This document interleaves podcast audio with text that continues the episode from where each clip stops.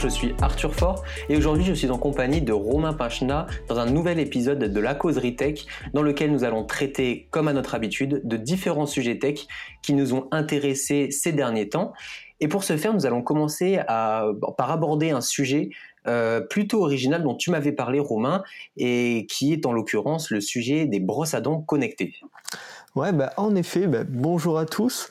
Euh, je t'en avais parlé quand je l'avais reçu, cette brosse à dents connectée. Euh, là, c'était au début du confinement, donc il y, a, quelques temps maintenant, quelques mois de, de ça, parce que c'était un objet qui m'intriguait, euh, un objet intéressant. Je voyais pas vraiment l'utilité par rapport à son prix, et je t'avais dit, bah, euh, quand je, l'aurais bien utilisé, je te ferai une petite review. Donc maintenant, on a lancé la causerie tech, donc c'est l'occasion.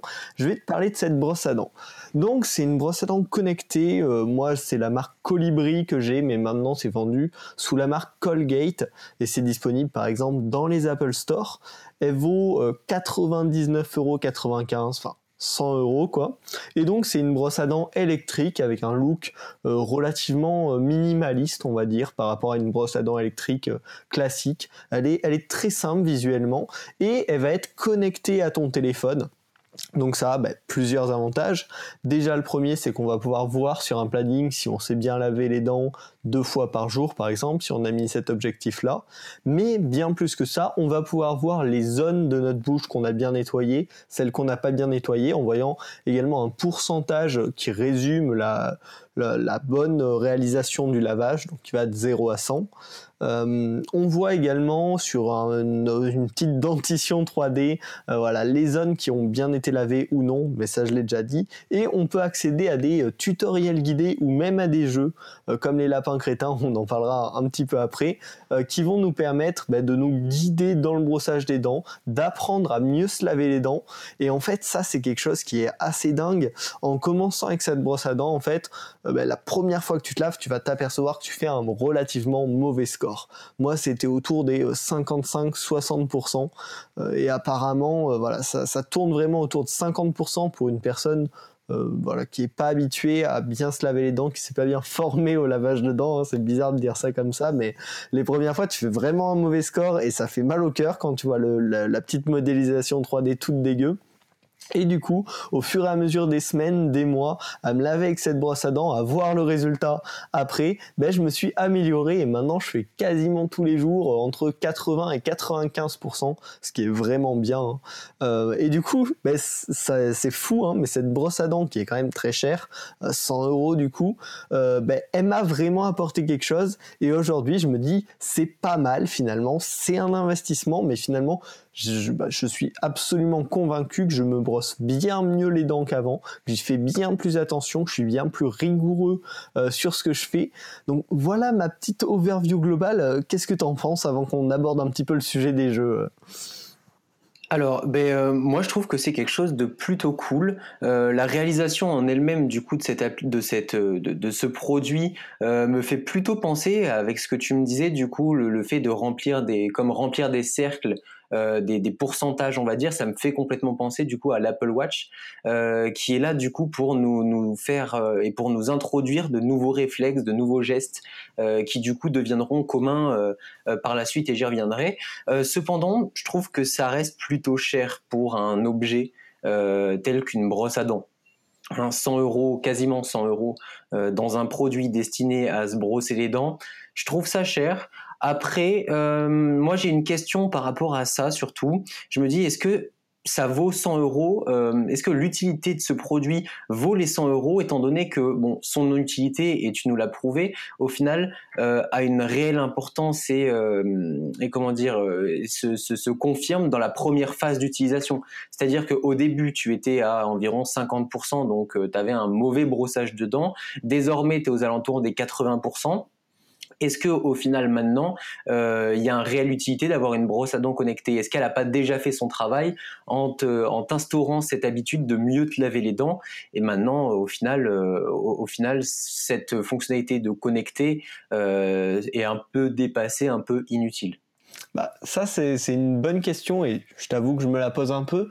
Euh, est-ce que là, si je repassais à une brosse à dents classique non connectée, j'arriverais à garder cette habitude, à garder un petit peu cette méthode de brossage de dents qui permet de bien me les laver, d'avoir un bon résultat? Euh, ben, Je pense pas. Je pense que sur les prochaines, sur les semaines après que je repasse à la brosse à dents classique, bien évidemment, je garderai ces bonnes habitudes, mais sur le long terme, sur six mois, sur un an, forcément que je commencerai à gagner un peu de temps en me brossant un peu moins les dents, en sautant une ou deux étapes. Tout simplement parce qu'il y a un jour où j'ai un peu moins le temps, un jour où je pense à autre chose, un jour où je fais pas gaffe, alors que là, je sais qu'après, je vais avoir la petite notification qui me dit euh, vous êtes lavé les dents à tant de Et donc, mentalement, ça, me force et, et je n'ai pas du tout envie de bâcler mon brossage de dents pour cette raison-là. Alors que si j'avais pas ce petit rappel après, bah forcément sur le long terme, il y aurait des fois où je bâclerai, des fois où je ferai pas attention. Et c'est pour ça que finalement je trouve ce système intelligent. Oui, 100 euros c'est cher, et en fait c'est peut on peut peut-être le voir comme un investissement. Euh, C'est-à-dire si euh, à partir de, bah, ces derniers mois, je me lave mieux les dents, bah, peut-être que j'aurai pas de problème par la suite. Bon, peut-être que j'en aurais pas eu euh, si j'avais continué à me brosser les dents de manière classique. ça, je, ne pourrais pas le savoir. Mais on peut peut-être le voir comme ça aussi, que c'est un investissement sur la santé qui, bon, est relativement important. Mais finalement, si euh, on imagine que dans 15 ans, ça m'évite d'avoir des problèmes de dents, ben, l'investissement sera très rapidement remboursé. Hein, quand on voit ce que ça coûte euh, certains, certains soins dentaires. Donc Ouais, niveau investissement et niveau apprentissage, je pense que c'est un bon apprentissage, mais c'est surtout un bon soutien pour garder la motivation de bien le faire à chaque fois. D'accord, ouais, je comprends. En gros, tu es un peu tenu, on va dire, par euh, ce défi qui est de compléter à chaque fois euh, ton brossage de dents, comme, euh, c'est ce que je disais au début, comme les cercles au final avec l'Apple Watch qu'on va essayer de vouloir toujours remplir pour euh, pour avoir les petits succès, les petites, euh, il me semble que c'est des petites des petites coupes, des choses comme ça. Donc ouais, je comprends. Bon, bah ça peut être un ça peut être un, bon outil. Euh, tu me disais que maintenant c'était alors que de base ça avait été lancé euh, sous une appellation nommée Colibri euh, et que maintenant ça c'était devenu Colgate et ainsi vendu dans les Apple Store. Tu sais comment ça s'est procédé? Est-ce que ça a été un rachat? Est-ce que comment ça s'est déroulé? Alors, je, t'avoue que j'ai pas du tout ces informations. Euh, Colibri, donc c'est une société française d'ailleurs, je l'ai, je l'ai pas précisé, mais une société française basée à Paris. Euh, je pense qu'ils n'ont pas vendu, mais que c'est juste, euh, enfin que, que la société leur appartient toujours, mais que c'est juste vendu le produit sous la marque Colgate. Euh, mais ça, j'ai pas d'infos, j'ai pas été chercher, euh, je t'avoue. Mais, euh, mais voilà. Aujourd'hui, c'est vendu sous le nom de Colgate et on peut plus le trouver sous le nom de Colibri. même l'application est passée, l'application Colgate. Et moi, avec la brosse à dents qui est de la marque Colibri, j'utilise l'application Colgate désormais.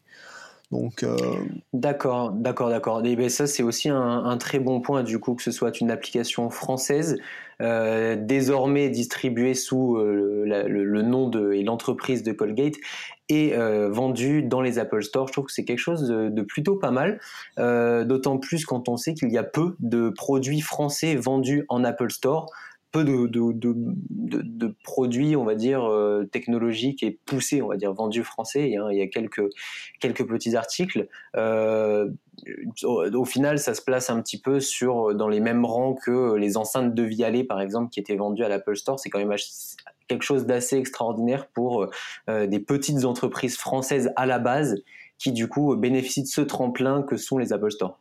Non, mais tout à fait. C'est intéressant de voir aussi que en France, euh, malgré ce qu'on veut un peu se faire croire, on a plein de bonnes entreprises euh, dans les objets connectés, euh, dans les objets autour de l'écosystème technologique, les enceintes de Vialet totalement. et c'est ouais, c'est assez plaisant de voir qu'on sait aussi créer, innover dans ce domaine, et au final sur des produits qui peuvent paraître un petit peu secondaires et qui finalement ont un vrai intérêt dans l'amélioration de notre santé, de notre vie quotidienne. Et c'est aussi un peu, je pense, les l'esprit que veut insuffler Apple et c'est pour ça que ce type de produits finissent dans les Apple Store aussi. Oui, complètement. Et puis ça rappelle un petit peu du coup euh, les, les, les, les comment, comment on peut appeler ça euh, les mises en avant par Apple, notamment au sein de son Apple Store, euh, des applications françaises par exemple ou des, des tops qu'il peut y avoir dans les applications françaises on voit qu'il y a cette volonté, de, s'introduire dans les paysages nationaux, de montrer des applications du pays en question, des produits du pays en question, etc. Et je trouve que c'est plutôt pas mal. Ouais, carrément, c'est assez intéressant. Et puis, euh, du coup, pour, terminer sur le produit, je vous, en ai parlé au tout début euh, du podcast, mais il y a également des jeux, des activités qui sont inclus dans l'application Colgate euh, et qui étaient aussi déjà inclus dans l'application Colibri. Donc il y en a une très simple, très bien, euh, qui euh, bah, juste va vous guider étape par étape, euh, genre laver en haut à gauche dans votre bouche, puis chaque étape comme ça. Et donc on va avoir le suivi, ça c'est super bien pour avoir la bonne méthode et pour oublier aucune zone. Et puis après, euh, il y a des petits jeux. Euh, donc ça, j'en ai essayé un. Donc il y a euh, les lapins crétins et il y a Go Pirate aussi. Donc les lapins crétins, en fait, on a plein de lapins sur une piste d'athlétisme. Et plus on va bien se laver les dents, plus notre lapin va courir vite jusqu'à gagner la course. Bon, je l'ai essayé une fois. Euh, clairement, c'est du petit jeu. Après, peut-être pour les enfants aussi, ça peut être un bon point pour un petit peu les motiver aussi à bien se laver les dents. Euh, donc j'ai trouvé ça assez rigolo pour un adulte ou euh, bon, oui, si je me considère comme un adulte à 20 ans. c'est bon, c'est drôle une fois, mais pas plus. Mais je trouve assez aussi intéressant de pas juste penser vraiment à la santé pour les adultes qui ont envie de faire attention à eux, mais également trouver une manière de gamifier ça pour les enfants. Euh, donc voilà, c'est assez fun. Et puis c'est tout pour ce produit euh, de mon côté. Eh ben d'accord, moi j'avais juste une dernière question. Tu m'as parlé du coup d'un petit jeu là euh, qui repérait quelle zone de ta bouche tu allais, tu allais te brosser avec. Est-ce que la brosse à dents comporte un gyroscope ou quelque chose comme ça dedans? Alors ouais ouais tout à fait. Euh, je sais, suis pas au courant exactement de l'intérieur de la brosse à dents, mais il y a en effet un, capteur de mouvement, donc ça doit être un gyroscope. Et en fait c'est grâce à ça qu'il arrive à détecter les zones que tu t'es bien lavé et les zones que tu as moins bien lavé, euh, grâce à du machine learning aussi qui est intégré euh, et qui permet de traiter ce mouvement pour analyser ton, brossage de dents. Donc en fait il y a quand même pas mal de technologies embarquées pour ce résultat. D'accord. Bon, bah, c'est plutôt cool, du coup. Euh, euh, donc, et puis vous pouvez retrouver donc cette, cette brosse à dents connectée dans les Apple Store les plus proches de chez vous. Euh, si vous voulez, alors pas la tester, hein, mais si vous voulez vous en, vous en procurer une, euh, pourquoi pas Ça peut être quelque chose de bien, c'est quelque chose auquel on ne pense pas assez. Euh, le bon lavage de dents et surtout du coup, et c'est sur ce qu'on va qu'on va dévier et c'est un peu le thème général de notre, du podcast du jour. c'est la santé, la technologie plutôt au service de la santé. Donc voilà, je trouve que c'est c'est une bonne utilisation en tout cas. Ouais, ça va être une magnifique transition vers Stop Covid du coup. Voilà, donc moi aujourd'hui j'avais décidé de vous parler euh, de l'application Stop Covid qui fête ses deux mois approximativement. Euh, et pour fêter ces deux mois, il y a eu un joli article dans le Figaro euh, en début de semaine qui du coup expliquait que la CNIL euh, avait mis en demeure du coup euh, l'application Stop Covid car elle était, non conforme au RGPD, le règlement européen euh, de la protection des données. donc voilà, c'est un peu le, coup de massue final sur cette application qui, on le rappelle, a été téléchargée 2,3 millions de fois en France. Enfin, par 2,3 millions d'utilisateurs uniques, ce qui représente en réalité que 3% des Français il n'y a que 3% mm. des Français. Euh, et voilà, et on, et on sait du coup que euh, dans l'application, au final, les utilisateurs n'étaient pas très actifs, euh, puisque seulement 68 personnes qui utilisaient l'application se sont déclarées porteurs du Covid-19, de la Covid-19. donc voilà, c'est une application qui n'a pas extrêmement bien marché. Euh, malheureusement pour Olivier Véran qui du coup en faisait un peu euh, son, son, étendard, la portée en étendard pendant plusieurs semaines sur les réseaux sociaux notamment. Euh, pour le coup du coup la CNIL l'a mis en demeure et pour trois points on va dire. le premier c'est que la première version de l'application Stop Covid qui du coup, on va dire, stockait des contacts dedans, les, les personnes avec qui on avait été en contact dans la rue. ces personnes étaient stockées de base, et c'est ce qui était prévu par l'application, devait être stocké dans l'application elle-même, dans le téléphone. Pour le coup, dans la première version, ces contacts ont été stockés de, de manière, de manière sur un, un cloud, hein, grosso modo. Euh, c'était pas c'était pas enfin c'était centralisé. Euh, pour le deuxième point du coup de la mise en demeure euh, la, la, CNIL reproche du coup à l'application un manque d'informations dans l'application elle-même. Et en troisième point il y a eu un, certains problèmes et on le sait c'était pas nouveau euh, dans plusieurs articles auparavant ils en ont parlé. Euh, il y a eu des gros problèmes dans la sous-traitance de cette application du coup qui n'étaient pas réalisés donc directement par l'État. Euh, certains problèmes, notamment euh, dans les contrats, certaines lignes qui euh, et certains points qui n'étaient pas respectés. Bon, ça montre un peu que l'application a été fait, euh, on va dire en urgence et tout n'a pas été fait avec attention. Donc voilà.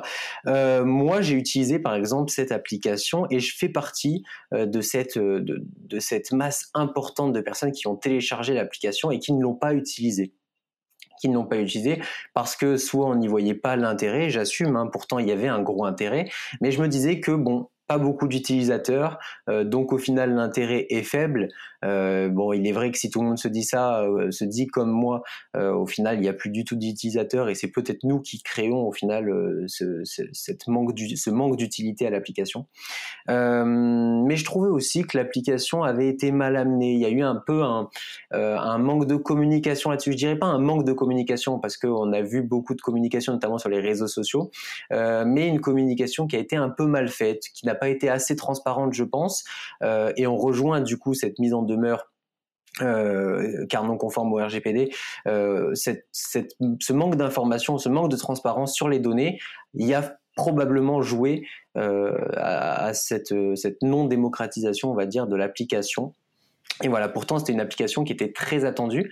On en avait entendu parler déjà par l'alliance Apple et Google donc qui était plutôt aux États-Unis, on va dire, qui du coup planchaient tous les deux euh, sur euh, sur cette idée d'app euh, et voilà donc il y avait quand même il y a quand même eu un certain engouement autour de autour de ça mais qui n'a pas suivi et qui n'a pas porté ses fruits je voulais savoir ce que tu en pensais toi Romain de, de, cette de ce manque d'infos de et puis surtout de cette utilité de l'application en elle-même si tu l'as testé enfin voilà eh ben ouais, c'est un sujet très intéressant et, euh, et, comme tu le disais, c'est un peu le, le cœur du problème de cette application, c'est un peu le, le, serpent qui se mord la queue.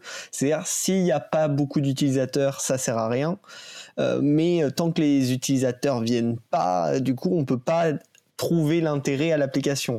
Donc si tout le monde se dit bah il n'y a pas grand monde qui l'utilise donc ça sert à rien, je l'utilise pas donc voilà, ça c'est vachement compliqué et ça c'était un truc qu'il fallait gérer. C'est un petit peu comme avec les nouveaux réseaux sociaux à chaque fois qu'ils essayent d'émerger. Aujourd'hui le problème c'est qu'il faut des utilisateurs pour que ça fonctionne, mais les utilisateurs ont envie de venir s'il y en a déjà d'autres. Donc c'est un petit peu compliqué. C'est vrai que niveau communication ça a été beaucoup euh, diffusé sur les réseaux sociaux, mais finalement peut-être pas assez euh, sur les spots, euh, les, canaux plus traditionnels. À la télé, il y a souvent la, petite pub là, qui passe pour mettez votre masque, etc.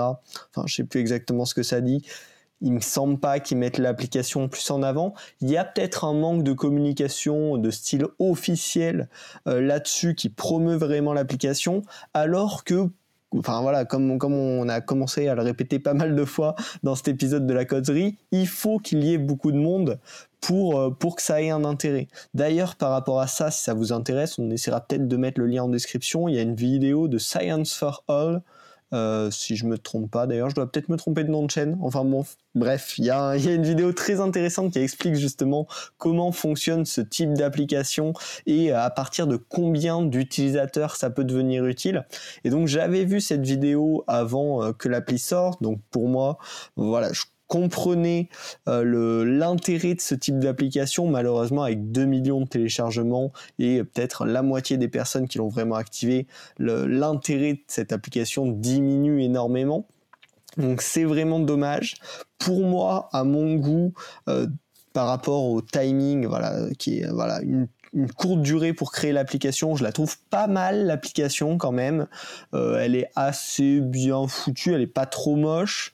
Euh, on a pas mal d'infos justement sur la confidentialité où on peut très rapidement avoir des réponses à la plupart de nos questions euh, depuis l'application.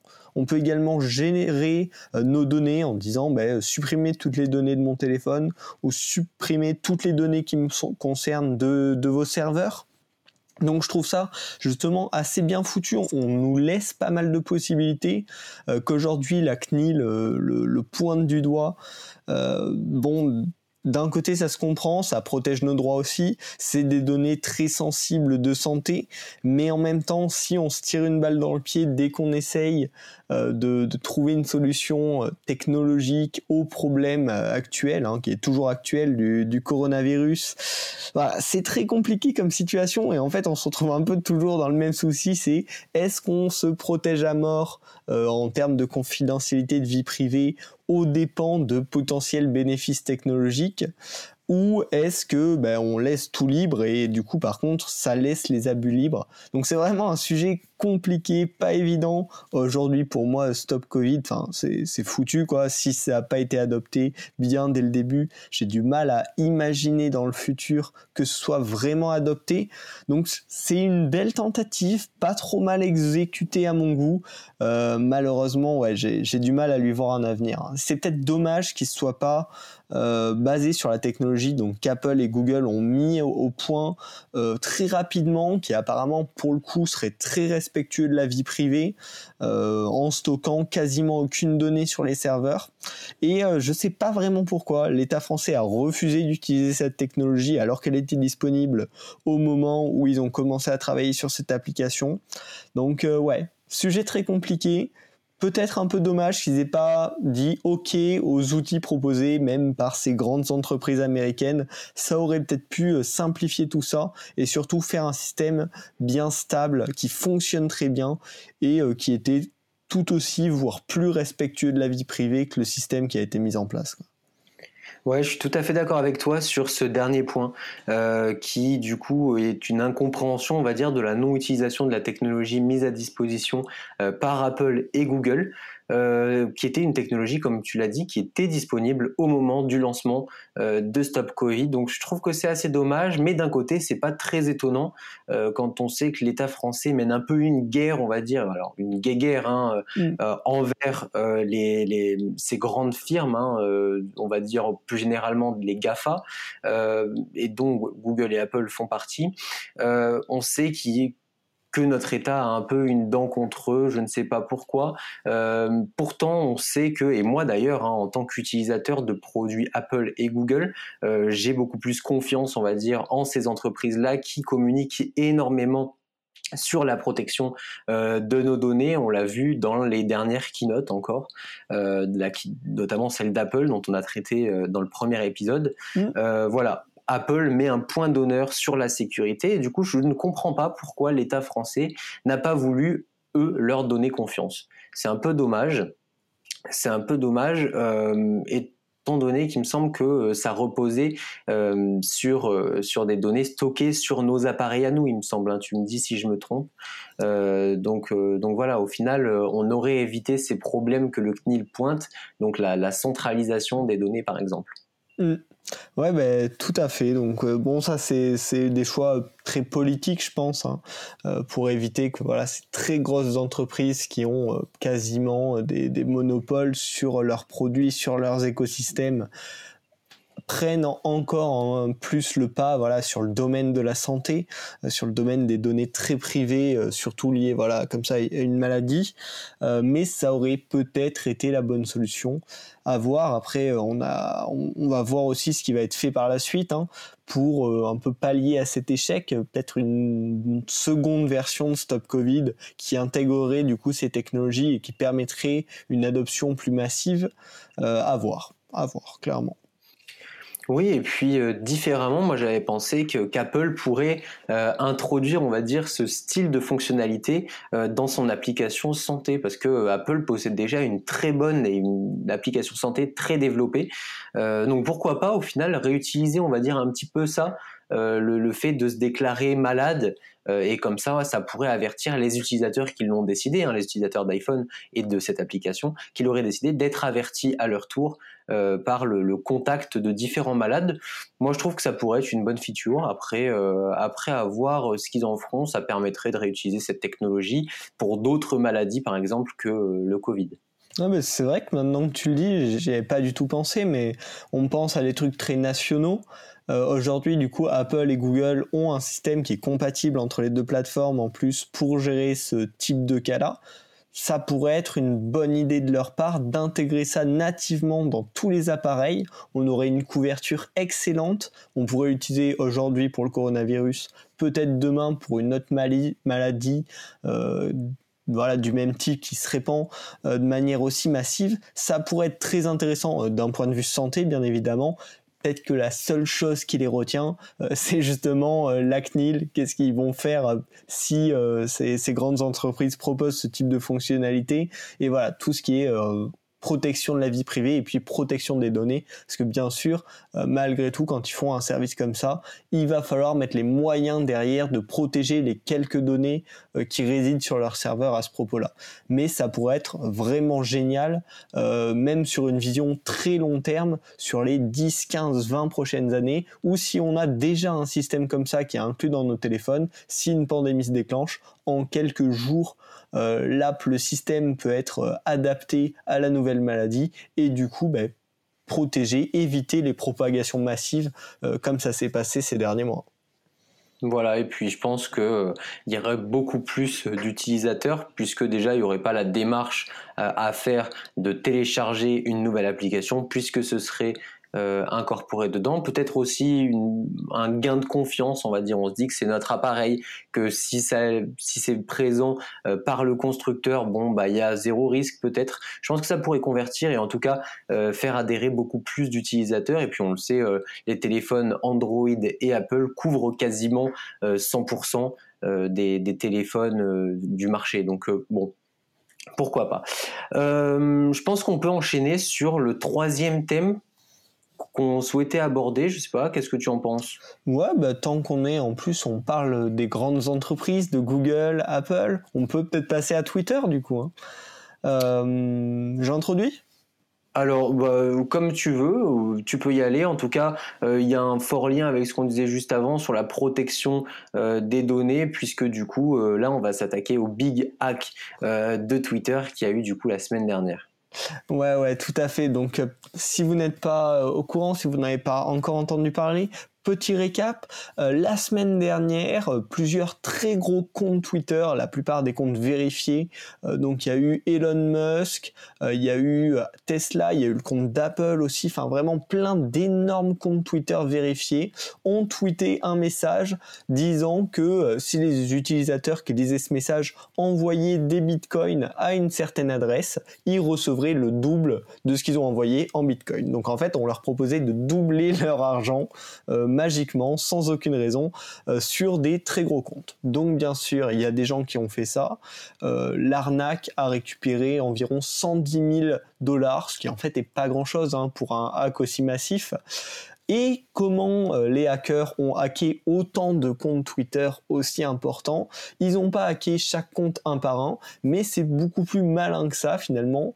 la faiblesse était humaine. Ils ont tout simplement trouver comment accéder à l'espace d'administration euh, des employés de Twitter, enfin de certains employés de Twitter, donc probablement grâce à une faille humaine. Hein.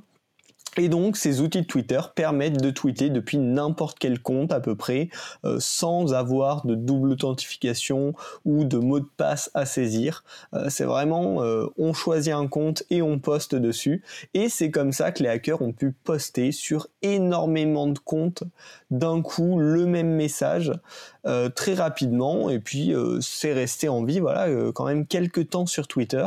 un hack assez fou euh, finalement, c'est complètement dingue de se dire qu'en hackant tout simplement bah, une, plateforme d'administration comme ça, comme celle de Twitter, auquel ont accès certains employés. Hein. C'est-à-dire que si un jour il y a un, de ces employés qui a ses accès qui pète un plomb, il peut refaire la même chose en quelques secondes. Ou si euh, bah, voilà, quelqu'un d'autre comme ça arrive à faire du hacking social, euh, comme les, médias ont voulu l'appeler, pour avoir accès à cette plateforme, bah, ils peuvent faire ça rapidement. Finalement, moi, ce qui me m'étonne le plus dans ce hack, c'est le fait que des employés comme ça ont autant de pouvoir euh, au point de pouvoir poster au nom de n'importe qui, au nom de personnes connues comme ça, au nom de grandes entreprises. Enfin, c'est assez dingue. Ouais, c'est quelque chose, c'est aussi quelque chose que je me disais euh, en voyant euh, et en abordant ce sujet, c'est le pouvoir du coup bah, que peuvent avoir ces, ces, employés et notamment un pouvoir politique. on pense au compte de Donald Trump par exemple euh, est très actif et a l'habitude, on va dire, de provoquer des polémiques. On pensera notamment à ces tweets euh, qui du coup accusaient, euh, la Corée du Nord, par exemple, il y a quelques mois. voilà, là on, on, se rend compte que les employés de Twitter, en tout cas, ont un pouvoir énorme, peuvent se servir de n'importe quel compte pour dire n'importe quoi, euh, et du coup, au final, euh, c'est quelque chose de plutôt dangereux euh, dans, un sens politique et géopolitique pour le coup. Voilà, c'est peut-être donner énormément de pouvoir à des petites, des petites personnes de l'ombre, je trouve. Je trouve ça assez dommage. pour, en, pour changer un petit peu par rapport à ça, je voulais savoir si tu savais, et je pense que, que non, je pense pas qu'il y, a, qu'il y ait eu de données là-dessus. Combien de personnes ont pu être touchées euh, par ces, par ces tweets-là? Ça doit être colossal. Alors ouais, je pense, j'ai pas vu d'infos là-dessus ou j'ai peut-être pas assez cherché. Euh, après, euh, techniquement, en regardant du coup sur le registre du wallet Bitcoin qui a récupéré toutes ces transactions, on peut, on pourrait en déduire le nombre de personnes qui ont envoyé de l'argent là-dessus. Combien de personnes ont été atteintes par les tweets, ont vu le tweet? Euh, je, ne sais pas, mais ça doit être, ça, doit être en, millions forcément. Euh, c'est des comptes qui ont énormément d'influence, énormément de visibilité. Euh, donc beaucoup, beaucoup, beaucoup de personnes ont été touchées par ça pour au final récolter que 110 000 dollars. Ouais, au final, euh, c'est vraiment pas grand chose. Euh, enfin, c'est pas grand chose entre guillemets. Euh, mais voilà, oui, je pense que le nombre d'impressions de, chacun de ces tweets devait être énorme. Hein. Par exemple, le compte d'Apple a plus de 4 millions de followers. enfin, voilà, Elon Musk, on est encore plus. Donc je pense que ça devait être assez impressionnant au final. Euh, moi, je, regrette un peu quelque chose dans cette affaire, c'est que euh, Twitter au final a peu communiqué par rapport à ça. Ils ont fait rapidement euh, pour pour supprimer du coup ces tweets et pour on va dire euh, corriger cette erreur. Euh, ils ont été très vifs sur ce coup-là. Par contre, euh, ils ont très peu communiqué après. Certes, ils ont posé un thread sur leur, leur, leur, compte Twitter à eux, mais au final, que sur le compte Twitter américain, enfin le, le, le gros compte, rien de relayé sur les comptes Twitter français, par exemple le compte Twitter euh, français. Donc je trouve que c'est un petit peu dommage, un manque de communication par rapport à ça, euh, pas de mea culpa non plus, pas de, on n'a on pas eu de conférence de presse ou quoi que ce soit alors que c'est quelque chose de plutôt grave, ni de communiqué de presse pour le coup. Euh, je trouve que c'est assez dommage, un gros manque de communication de la part de Twitter qui du coup essaie, on a l'impression, de maquiller, maquiller ce, ce, problème qui au final est un problème interne à chez eux. Hein. Là c'est c'est clairement de leur faute et de la faute de leurs employés probablement. Euh, donc, euh, donc voilà. Je trouve ça assez dommage en tout cas. Ouais, ouais, bah carrément. Ils, se la sont joués euh, transparent en espérant que ça passe et je pense que c'est ce qui va se passer. Hein. D'ici quelques jours, plus personne en parlera et d'ici quelques semaines, certains, les un petit peu fans de tech s'en rappelleront, mais ça, va passer assez inaperçu. Et puis un, point moi que, que, je voulais un petit peu mettre en lumière, euh, c'est que du coup encore une fois l'image du Bitcoin est atteinte. Euh, et euh, ça je trouve ça assez rigolo pour deux raisons. La première c'est que bon c'est une arnaque en Bitcoin dans ce cas-là, mais ça aurait pu être exactement la même chose avec des euros, des dollars ou n'importe quelle monnaie. Hein. Clairement, on a juste demandé à des gens d'envoyer de l'argent en leur faisant croire qu'ils en récupéreraient le double. Euh, et le second point qui est assez intéressant, on dit souvent euh, le Bitcoin c'est intraçable, etc. Déjà c'est complètement faux euh, parce qu'il y a des registres publics auxquels tout le monde peut accéder où on voit bah, toutes les transactions qui ont été effectuées. Le seul point, c'est là où ça permet de tracer tout ça, c'est que euh, de ne pas tracer tout ça justement, c'est que quand on crée un wallet, quand on crée un portefeuille Bitcoin, on n'y associe pas son nom et son prénom et donc c'est difficile bien sûr de relier le wallet à la personne physique. Cependant, euh, et j'ai suivi un petit peu les, les, actus à propos de ça, en fait, les voleurs, euh, ceux qui ont récupéré tout cet argent, ont du mal à le récupérer pour plusieurs raisons. Déjà, ce qu'ils ont fait dans un premier temps, c'est qu'ils l'ont séparé sur plein de petits comptes euh, Bitcoin, sur plein de petits wallets Bitcoin. Sauf que vu qu'on peut suivre les transactions, ben, bien sûr, les enquêteurs ont tracé euh, tous ces wallets-là. Ensuite, qu'est-ce qu'il faut faire pour que ces voleurs puissent récupérer leur, euh, argent? Il faut qu'ils revendent tous ces bitcoins qu'ils ont récupérés. Mais là, encore une fois, et aujourd'hui avec les réglementations actuelles, la plupart des plateformes sur lesquelles on peut vendre et acheter des crypto-monnaies demandent de vérifier son identité. Et donc là, à ce moment-là, de lier un wallet Bitcoin à une identité réelle, à une carte d'identité, euh, à une adresse et donc là, finalement, les voleurs se retrouvent un petit peu euh, bloqués avec plein d'argent, mais qui vont avoir du mal à écouler parce qu'il faut qu'ils vendent ces bitcoins contre de l'argent réel et qu'ils le récupèrent sur leur compte. Donc finalement, on voit un petit peu aussi que la croyance populaire sur le bitcoin, euh, enfin maintenant ça se dissipe un petit peu, mais avec ce type d'affaires là, ça revient de euh, c'est utilisé pour des arnaques, pour des vols parce que c'est intraçable. De 1, c'est faux, c'est pas intraçable du tout. Euh, de 2, euh, c'est pas utilisé que pour euh, des arnaques. Hein. Euh, et enfin, il faut quand même réussir à convertir ces bitcoins en argent classique, en euros, en dollars, pour pouvoir l'utiliser. Et ça, ce n'est pas une étape facile, même pour les voleurs. Oui, alors voilà, c'est ça le, plus gros problème, euh, c'est ce dont je voulais aborder aussi, euh, c'est ce problème de blanchiment d'argent. Au final, hein, on est un peu sur ce qui se passait à l'époque avec des euros dans la mafia. Euh, là, on est sur du coup une vraie difficulté à blanchir le Bitcoin. Mm. puisque ce dernier est devenu du coup traçable euh, par euh, ces, euh, ces, grosses entreprises qui gèrent et tiennent les portefeuilles de Bitcoin. Pour ne pas en citer, hein, on peut par exemple parler de Coinbase, qui est un des plus gros maintenant. Mm. Donc voilà, pour vous donner un ordre d'idée de ce que ça peut être. Voilà, je pense que c'est quelque chose d'assez complexe euh, maintenant à mener une arnaque en Bitcoin. Et comme toi, je déplore un peu cette euh, cette mauvaise image maintenant et qu'avait déjà hein, d'ailleurs le Bitcoin. Hein. euh, on avait cette image d'argent frauduleux, d'argent qui servait à acheter sur des plateformes un peu spéciales sur le dark web, comme on l'a entendu souvent, pour acheter des armes, etc.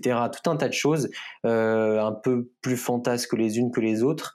Donc, euh, donc voilà, cette image, cette mauvaise image qu'avaient déjà les bitcoins, je pense que qu'elle va continuer euh, de, s'empirer.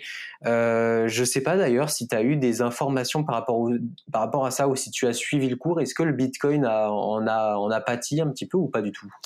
Alors c'est une très bonne question. Euh, ça n'a pas été violent du tout, hein, voire euh, aujourd'hui, là je suis en train de regarder en temps réel, mais aujourd'hui c'est à la même valeur que la semaine dernière. Il y a eu une microscopique baisse, mais qui aurait pu être exactement la même euh, sur une journée normale, hein, rien d'inquiétant. Donc finalement, ça n'a pas ça n'a pas du tout touché ou quasiment pas le cours du Bitcoin malgré cette affaire. D'accord, donc c'est pas plus mal. Après, je pense aussi que maintenant, euh, le Bitcoin, les crypto-monnaies en plus, plus généralement, euh, sont, euh, alors pas forcément détenues, mais, mais possèdent un engouement de la part des technophiles, par exemple, plutôt que d'autres personnes. Donc au final, ce sont probablement des personnes qui sont déjà un peu au courant de la chose et qui, du coup, ne font pas forcément ultra attention à cette mauvaise image. Ouais, tout à fait. Et puis le, le fait qu'aussi au début, il y avait vraiment cette image de dark, peut-être que ça a aussi fait, euh, voilà, cette première étape où bon, tout le monde s'est fait avec ça et s'est dit bon bah apparemment c'était comme ça au début, ça a un petit peu changé. Et du coup, euh, malgré tout, euh, les gens font un peu abstraction de cette possibilité et regardent plus l'intérêt que ça peut avoir euh, techniquement dans l'idée de liberté et de décentralisation que sur l'utilisation que certaines personnes en font. Voilà. Bon, bah, je pense qu'on a à peu près tout dit autour de ces sujets. On a pu aborder du coup euh, la, technologie au sein de la santé. Euh, on a pu aussi aborder du coup euh, la, protection, on va dire, des données par la suite. Et c'était un peu du coup ces deux points qui étaient le, fil conducteur du podcast du jour, je pense. Donc je pense qu'on peut conclure ici. Je pense que tu peux conclure ici pour, pour le coup. Eh bien, tout à fait. Euh, bah, c'était le troisième épisode de la causerie tech. On espère encore une fois que ça vous a plu et on est tout à fait ouvert à toutes vos remarques, à toutes vos idées d'amélioration. Euh, vraiment, n'hésitez pas. Nos Twitter seront dans la description du podcast pour que vous puissiez nous contacter. Ça nous fera plaisir. Ça nous montrera aussi qu'il y a quelques personnes qui commencent à écouter la causerie. N'hésitez pas à la partager autour de vous. Et puis, on se retrouve très bientôt pour le quatrième épisode de la causerie Salut